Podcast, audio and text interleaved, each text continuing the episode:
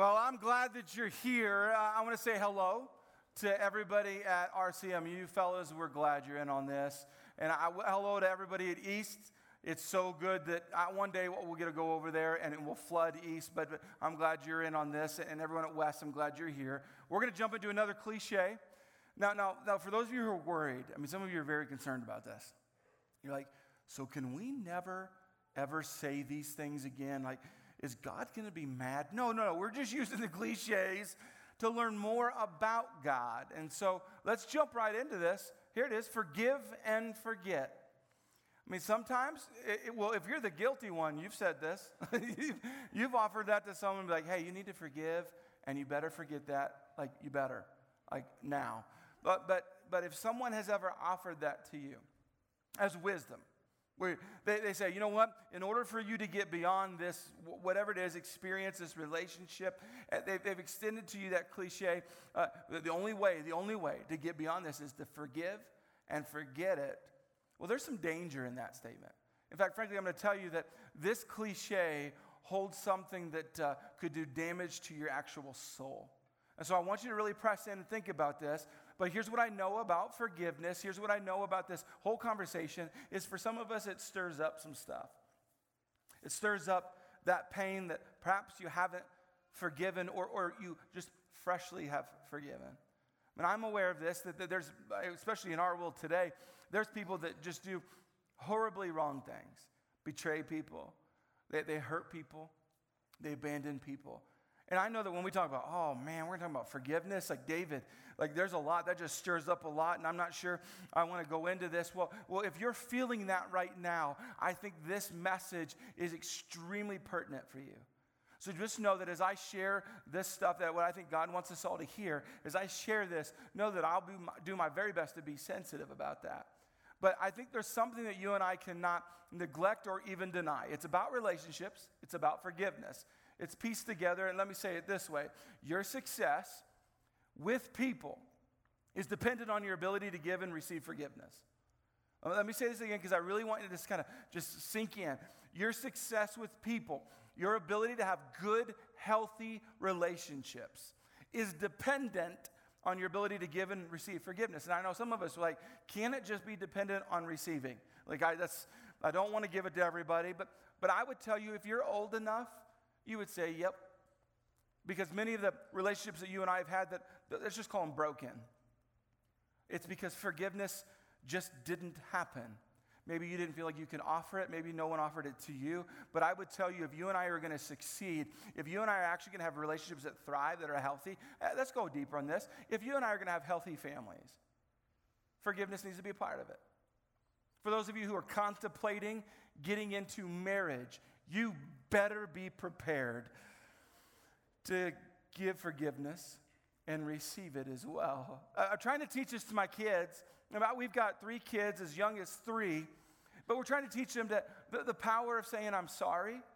I mean, some of us would say, I wish just people would say I'm sorry more often. In fact, I bet you've got friends or family members who refuse to say that. Yeah, like, they never, it's never their fault.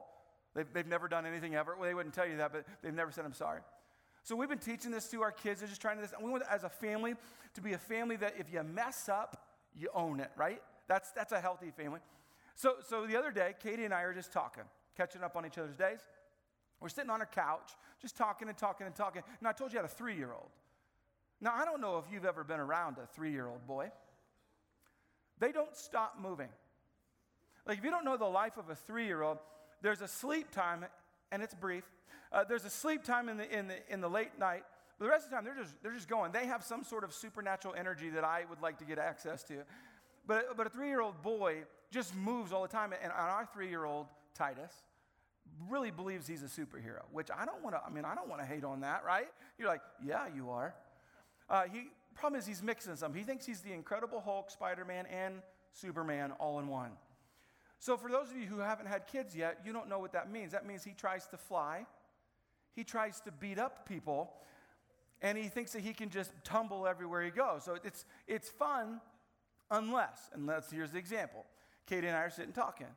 Well, of course, he's weaving in amongst us. Now you're thinking, well, how's he weaving? Yeah, he's climbing over the couch, going under tables, around, jumping on our backs. And while we're trying to legitimately, like, let's have a serious conversation. But he's a three year old. Now, now, the moment happened, and, and if, you know, if you don't know, someone got hurt. See, Katie, all of a sudden, she's looking at me listening and just screams, ow! I'm like, oh, I know what happened. See, see Titus had gone around and stepped on her toe. It's fascinating about our toes. You don't need a big thing to land on your toe for it to feel like someone just shot your toe off, right? I mean, that's just, it's amazing. Well, so our little three year old stepped on her toe and she screamed, not, I mean, not trying to be mean, just yelled, ow. Well, you can make a three year old stop real quick when you yell, ow. And he just kind of thinking in his brain, am I in big trouble or just little trouble? And so, so he jumps right in to what we've talked about as a family. I'm sorry, mama. I'm sorry. That's about as cute as you can get to when, when they say the word mama. I, am sorry, mama. And he just over and over, I'm sorry, mama. I'm sorry, mama. I'm sorry, mama. And she's like, she, she's, and she's rubbing her foot, going, it hurts so bad. Then he turns from sweet, I'm sorry, mama. I'm sorry, mama. He gets mad. Let me tell you why he got mad. Because, because it still hurt. See, in his brain, he thought, I know how this works. I say I'm sorry, pain is gone. You're not allowed to acknowledge the pain anymore. And so this three year old is like, I'm sorry, I'm sorry. And then he starts saying it in a mad way. I said I was sorry, mama. I said I was sorry. And it turned. And I'm thinking, this is kind of funny for me to watch. But, uh, and it's going on. And finally, she just kind of stops to, she stops showing that her toe hurts for him to understand it's fine. It's been fun to watch the kids learn the power of saying, I'm sorry. And what, what Titus knows now is that you should say you're sorry when you hurt someone. What Titus doesn't know yet is that saying I'm sorry doesn't remove the pain. He hasn't locked that in. It'll take a while.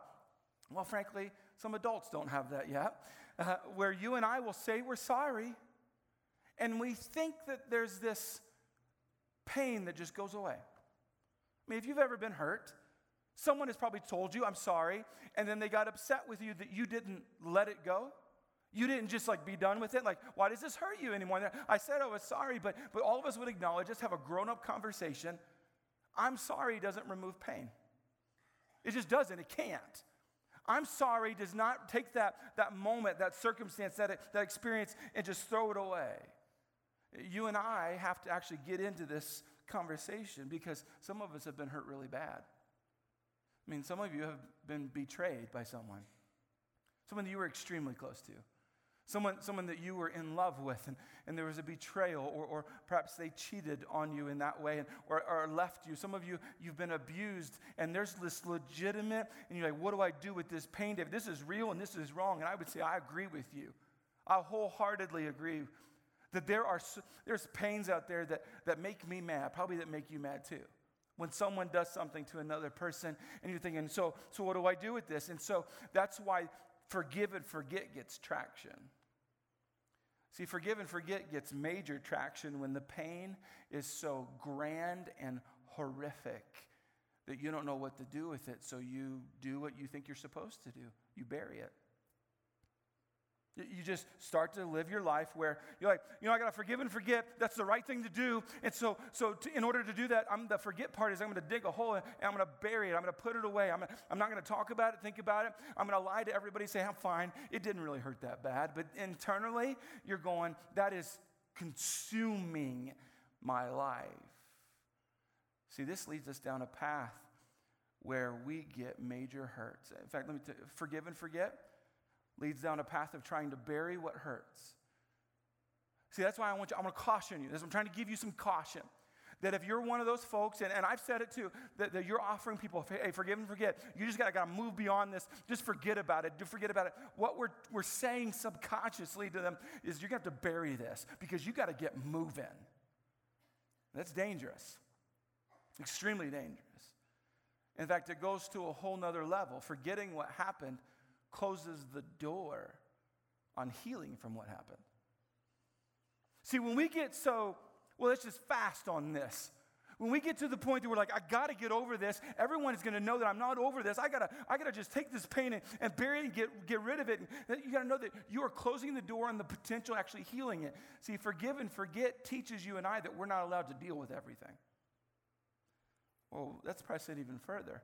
Some of us just don't want to deal with everything. It seems like the pain of dealing with it is greater than the pain of just bearing it. And I would tell you, Forgive and forget will take you down a, well, a very painful path. It'll do damage to your soul. It'll do damage to just your everyday life as you process life. Now, some of you, you're scholars, you're theologians. You, you've read your Bible a ton, which is great and awesome. But some of us are like, you know what? Okay, I'm a Christian now, or, or you're thinking about that. And, and, you're going, doesn't God forgive and forget? I mean, isn't there some verses in that Bible about, about how God like takes our sins and, and, and throws them away somewhere? And, and, and if he does that, then I'm probably supposed to do that. And, and if you've ever had a verse like, well, Hebrews 8.12, it gets quoted. Like when, we, when we're trying to help someone. I will forgive their wickedness if you're like, what's wickedness? You know what wickedness is.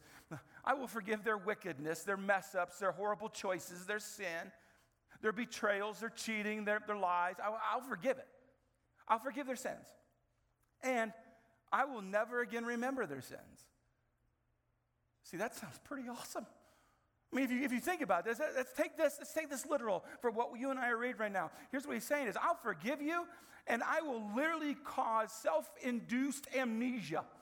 It's what, if you read this like this, I will forgive their weakness and, and I will never again remember. Well, you and I, I mean, the opposite, if you skipped English, the opposite of remember is forget. So that means I'm going to wash it away, won't have any recollection. So if you ever bring it up to me, I'm not going to have a clue what you're saying. I mean, if you take this for what this says, this, if you just take it for this, you believe and would have to lock on to the idea that God forgives your sins and then he has no clue of them anymore. Well, well we got to pick this apart because that will teach something about God that you and I do not need to know because it's not true. Let me show you a flip side, another example. Uh, you probably have heard of a guy named Noah. If you haven't, let me help you have some clue words big giant boat, big flood. And you're like, okay, that, that guy. And so Noah, there was a lot of evil going on in the world. In fact, it was so horrible that God could only find one righteous man, it was Noah. So he gathered up his family. He built a, well, a handmade boat. and, and they got into the boat, loaded up the animals, and they set sail. How this works is God flooded the world. and, and so he's floating. Now, I don't know if you know the whole story. If you uh, don't rely on the movie, by the way, to give you all the details. Uh, but, but here's the details is it floods the earth and they not only deal with the rain that's flooding and that floods but then there's days of they just float now, now I want to show you something. Genesis 8 1. Here's, here's this place. God remembered Noah and all the wild animals. This is after they've been floating for quite a while. God remembered Noah and all the wild animals and livestock with him in the boat. He sent a wind to blow across the earth, and the floodwaters began to recede. Now, let me just point out, we're going to compare. Be prepared. This word remember. Remember the word remember? I'm going to use the word remember a lot, so I hope you remember the word remember. Remember. You remember the first part where God says, You know, I'll forgive your wickedness and I'll remember your sins no more. If you read that verse as God creates some sort of amnesia moment where he literally forgets, and if you were to bring it up, he wouldn't know about it, then you have to lock onto this verse where you, you think that, uh, well, it's this scenario God's in heaven. Someone, an angel, that's maybe Gabriel, taps him on the shoulder, like, you know, sir, um, I know you're busy. But Noah's still floating down there, and, and and you need to, he's just floating. He's, just floating, it's raining. And then God would have this moment, oh no, like turn off the hose, like stop the whole thing. Like you, see, see if you're going to read the first verse that, that God forgives our, our, our sins, and then he completely forgets, vacates all memory, you have to lock on and think that God totally forgot about Noah as in completely absent minded, totally forgot that there was a family on a boat on earth floating and he was preoccupied with something. See, see, let's be consistent in how we read the Bible. Let's be very consistent. We don't want to just like, well, here's what I think happened and, well, something totally different. No, no, no. Let's, let's be consistent. See, what God is showing us, and we're going to dig into this, is God doesn't forget our sins. And I know for some, you're like, whoa, Thanks for the most depressing statement you've ever said. God doesn't forget our sins. I'm going to say this one more time. God doesn't have amnesia about our sins. Now, for some, you're thinking, oh no, because you were banking on that.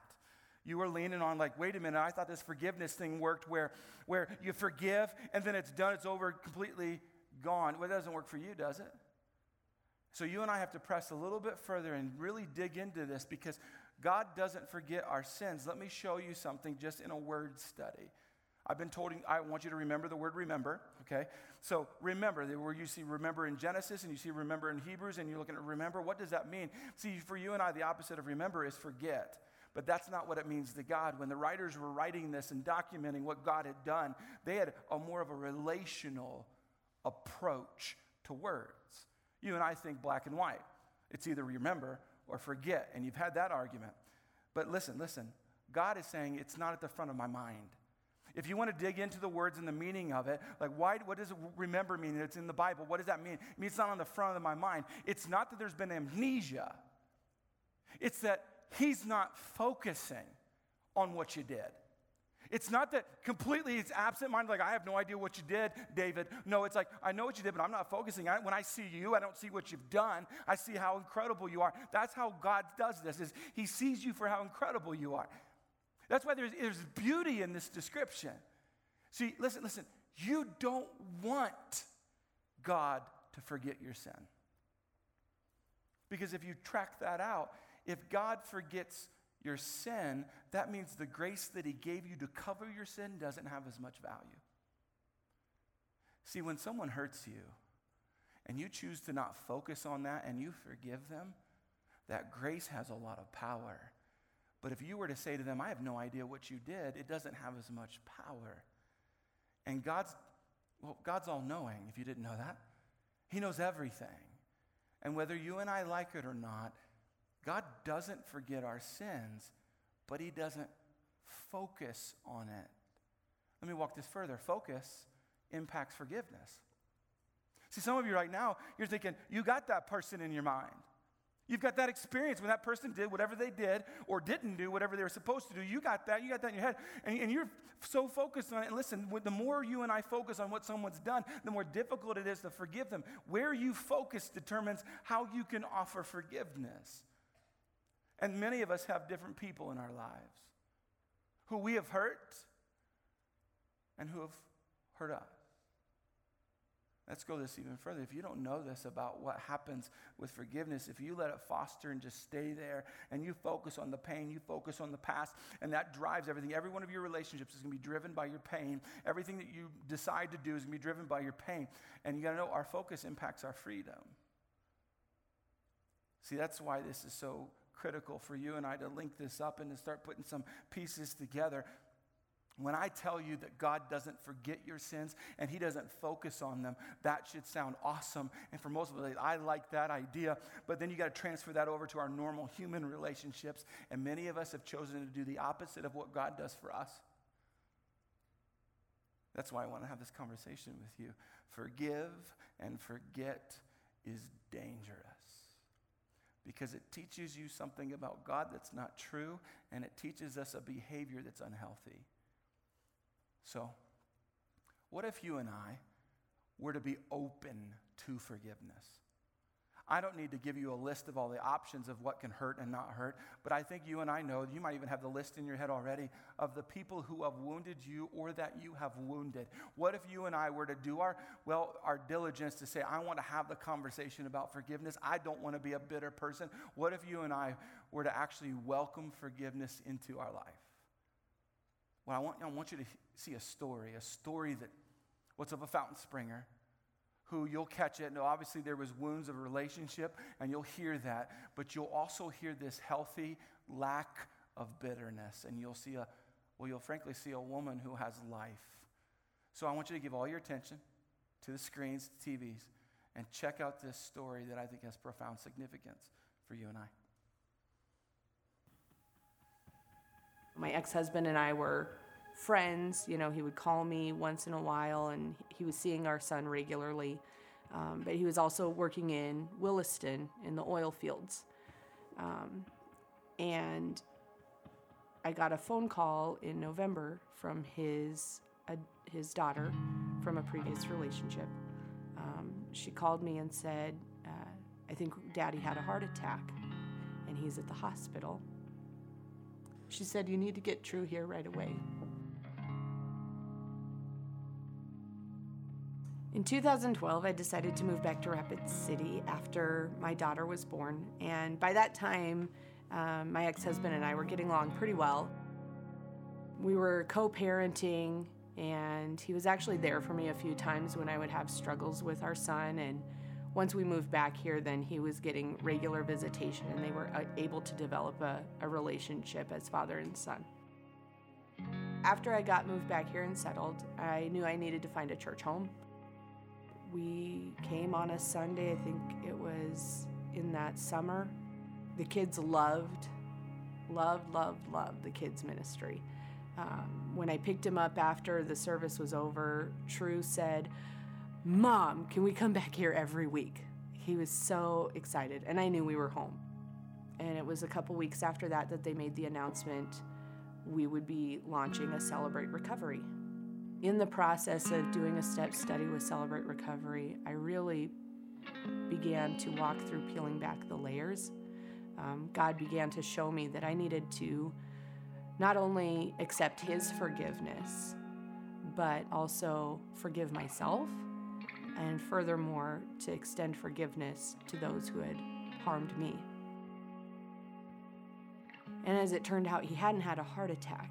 He had been sick he had some kind of infection and it had worked its way into his bloodstream. And the nurses told me they didn't know how long he had been without oxygen to his brain and no idea what the extent of that damage could be. I went in the room with uh, my ex mother in law. She and I talked a little bit about the prognosis, and at one point she said, You know what? I think you two need some time alone together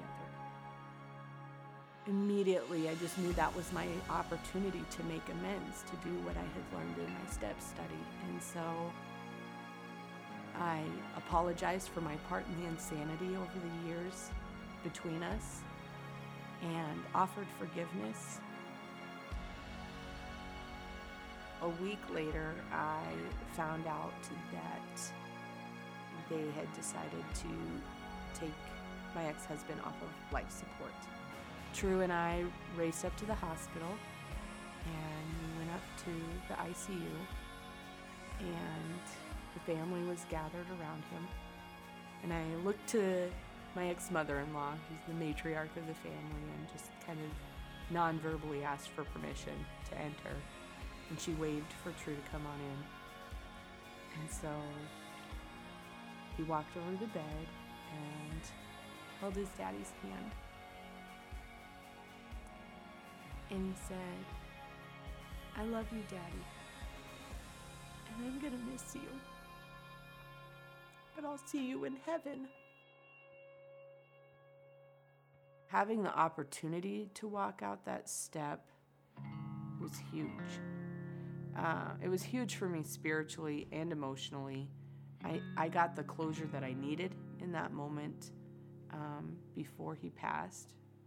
But more than that, when I offered forgiveness and I offered amends, I knew that we were good. I think having gone through that amends process uh, was what allowed me to accept forgiveness from myself.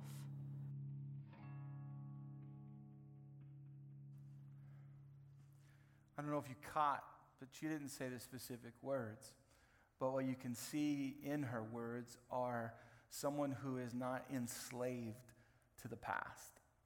If you miss the whole motive and, and message of that story, is that forgiveness can set you free. It, it doesn't mean that there's not pain. I'm not trying to teach that, and you ought to not own something like that. Forgiveness does not remove the pain. Saying I'm sorry does not remove the pain but it does remove the shackles of the past. It does allow some healing to begin to take place. And if you're open to the conversation, if you're willing to at least track with me and go at what would forgiveness look like? How, David, could I actually get access to forgiving that person or those people? What I would tell you, I believe forgiveness is supernatural. I believe forgiveness is not a natural, emotional, just willpower kind of a moment. I believe that it's supernatural. I believe actually in a lot of the major pains in life that you and I, we have to, we need to involve God. And so here's what I would tell you give God permission to change the way you feel.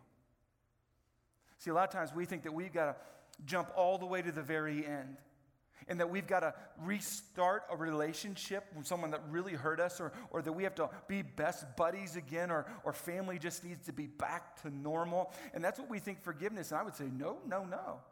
And in fact, forgiveness can occur in the relationship, not come back.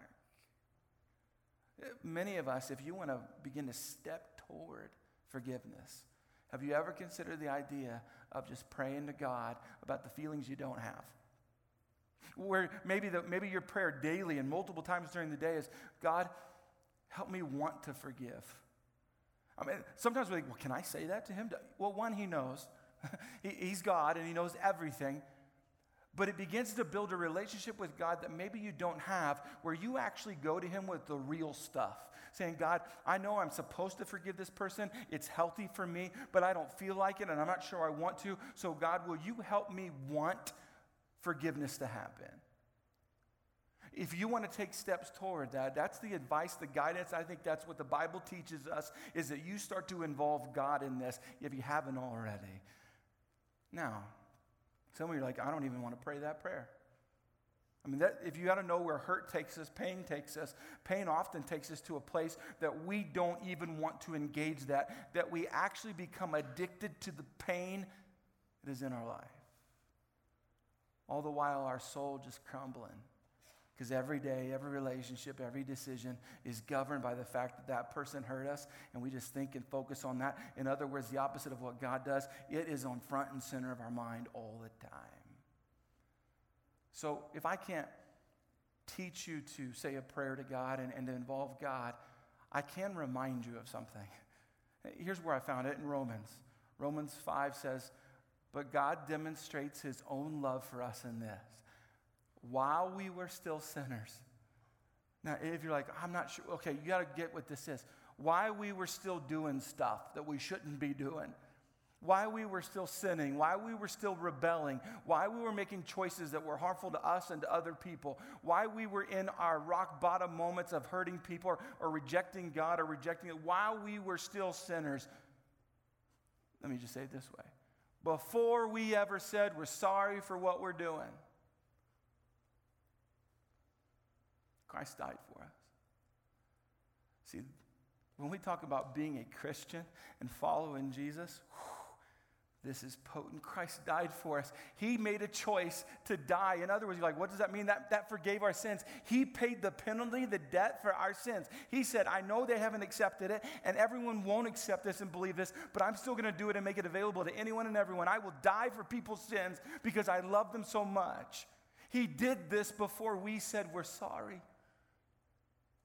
See, this helps you and I. If you're not willing to pray a prayer like, God, change my heart, help me be willing to forgive, help my feelings even in this, you can press into something very true about you and about God. Here it is remembering God forgives when we don't deserve it, helps us forgive others when they don't deserve it.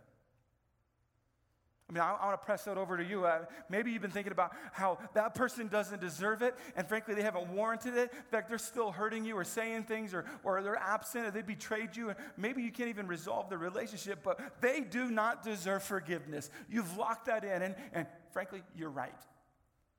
They don't deserve it. They, it's not a gift that you even want to give to them, but you need to make sure that you do not neglect who you are and who I am. We got forgiveness and we didn't deserve it. It's so easy, and I don't want you to live this kind of lifestyle where you and I get in this habit of saying, Thank you, God. I want forgiveness from you, God. I know I don't deserve it, but boy, do I want it. I need it. Please give it to me. But I'm not going to give it to these people who don't deserve it. Don't be that kind of a person. So hopefully, I've left a blank for you. Here's the blank that I intended to leave for you. I told you that, that God forgives our sins. In other words, He does not, He forgives our sins and doesn't remember it. He doesn't keep it on the front of His mind. You should be asking the question why has God chosen to not hold our sins against us? Why has God chosen to forgive and, and not put it at the front of his mind? Why doesn't he see us and our sin all in this mess? Why does he not put that as a focal point even after he forgives us? Well, I can tell you it's because he, he's already paid for it. He's already taken your sin, my sin, and, and the consequences to that. He's already paid that, and it doesn't make sense to dwell on it. In other words, when the debt is paid, it doesn't make any sense to focus on it. I mean, if you think about that just logically in your own finances, if you pay off your car loan and you keep budgeting for a car loan and talking about like, boy, honey, we got to make the car payment, and your, your spouse is like, we don't have a, we got to keep, we got to keep doing this, we got to keep earning it, we get, it's paid. And so God's like, why would I dwell on something that I've already paid for? And becomes a beautiful moment for you and I to recognize that you may not want to forgive someone because they don't deserve it, but that's not how God is engaging you and I. He's like, yeah, they don't deserve it, but I'm going to pay for their debt. So Jesus came to this earth, let his body get nailed to a cross, all for a sacrificial moment. He was perfect, so perfect that he was able to pay for all of our imperfections. So, as you and I try to wrestle down the reality of forgiving another person, do not neglect the fact that God already wrestled our sin to the ground and He paid for it. In fact, even further than this, by Jesus' sacrifice, He did something incredible for us. Matthew 27 talks about something. Let me show this to you. And when Jesus had cried out again in a loud voice, He gave up His spirit. At that moment, the curtain of the temple was torn in two from top to bottom. Now, at first glance, you're thinking, that's not a good paragraph. You've got a conversation about Jesus on a cross, and now we're talking curtains. I don't understand. So let me help me illustrate this. That curtain, that curtain he was describing in this is that in the typical tabernacle or, or the temple, or our version of church, there were sections, sections you could not go to. There was a section that you're allowed to be in, and many people could be in there. But then there was a section called the Holy of Holies that no one could go in there because the presence of God dwelled there. And to separate the two so that no one got confused, because if you went into the Holy of Holies, you died immediately. They separated it with a curtain so you knew you don't go in there. You're not allowed to go in there. And so there's this curtain that's there. And if you read more of your Bible, you learn some significance. See, God was not accessible to everybody in the way that you and I know Him to be accessible now. So what changed? Hebrews 10 tells us. Therefore, brothers and sisters, since we have confidence to enter the most holy place, Holy of Holies, by the blood of Jesus, His sacrifice, by a new and living way opened for us through the curtain, that is, His body. See, it was common to refer to, especially in Scripture, to Jesus as the curtain. In other words, Jesus as the way to the access to God. And so when Jesus died, as I read to you, that curtain tore. There was not a person tearing it for those of you who are skeptics. You didn't touch that curtain. It tore I believe by the hand of God. And if you wonder, well, why did it tear? Because God was saying, You may now have access to me. See, the death of Jesus removed the barrier between us and God. See, you may not want to pray to God, God, help me want to forgive that person. But I would be wrong if I didn't remind you that you didn't deserve it and God went to the lengths of sacrificing his one and only son so you and I could have access to him. So, wherever you are on the forgiveness conversation, I beg you, don't connect forget to forgive. Don't devalue the power of grace. So, here's what I want us to do. All of our locations here in a moment are going to participate in what's called communion. If you're unfamiliar with communion, don't liken it to just a religious act or tradition. It was Jesus saying, Listen, listen, I want you to remember something. I want you to put something on the front of your mind, and I want you to push everything to the side, and I want you to put something on the front of your mind. And so, for thousands of years, the church has gathered and at moments had what's called communion together, where we drink some grape juice and eat some bread, remembering that Jesus' body was broken. In other words, the curtain was torn and his blood was shed so that you and I could be forgiven. So, if you're unwilling to forgive other people, I just want to point out to you you have been forgiven, and I encourage you to believe that and own that. So here's what we're going to do at all of our locations I'm just going to give you some time with God where you process with Him, private conversation. God, do I have any barriers up between me and someone? And in other words, do I have bitterness in my heart? Or maybe you've got that resolved, but you need to press into God, do I have anything between you and I? So here's what I'd like you to do just to free up distractions. I'm going to give you some time. Bow your heads, close your eyes, and you have a private conversation with God about barriers you might have.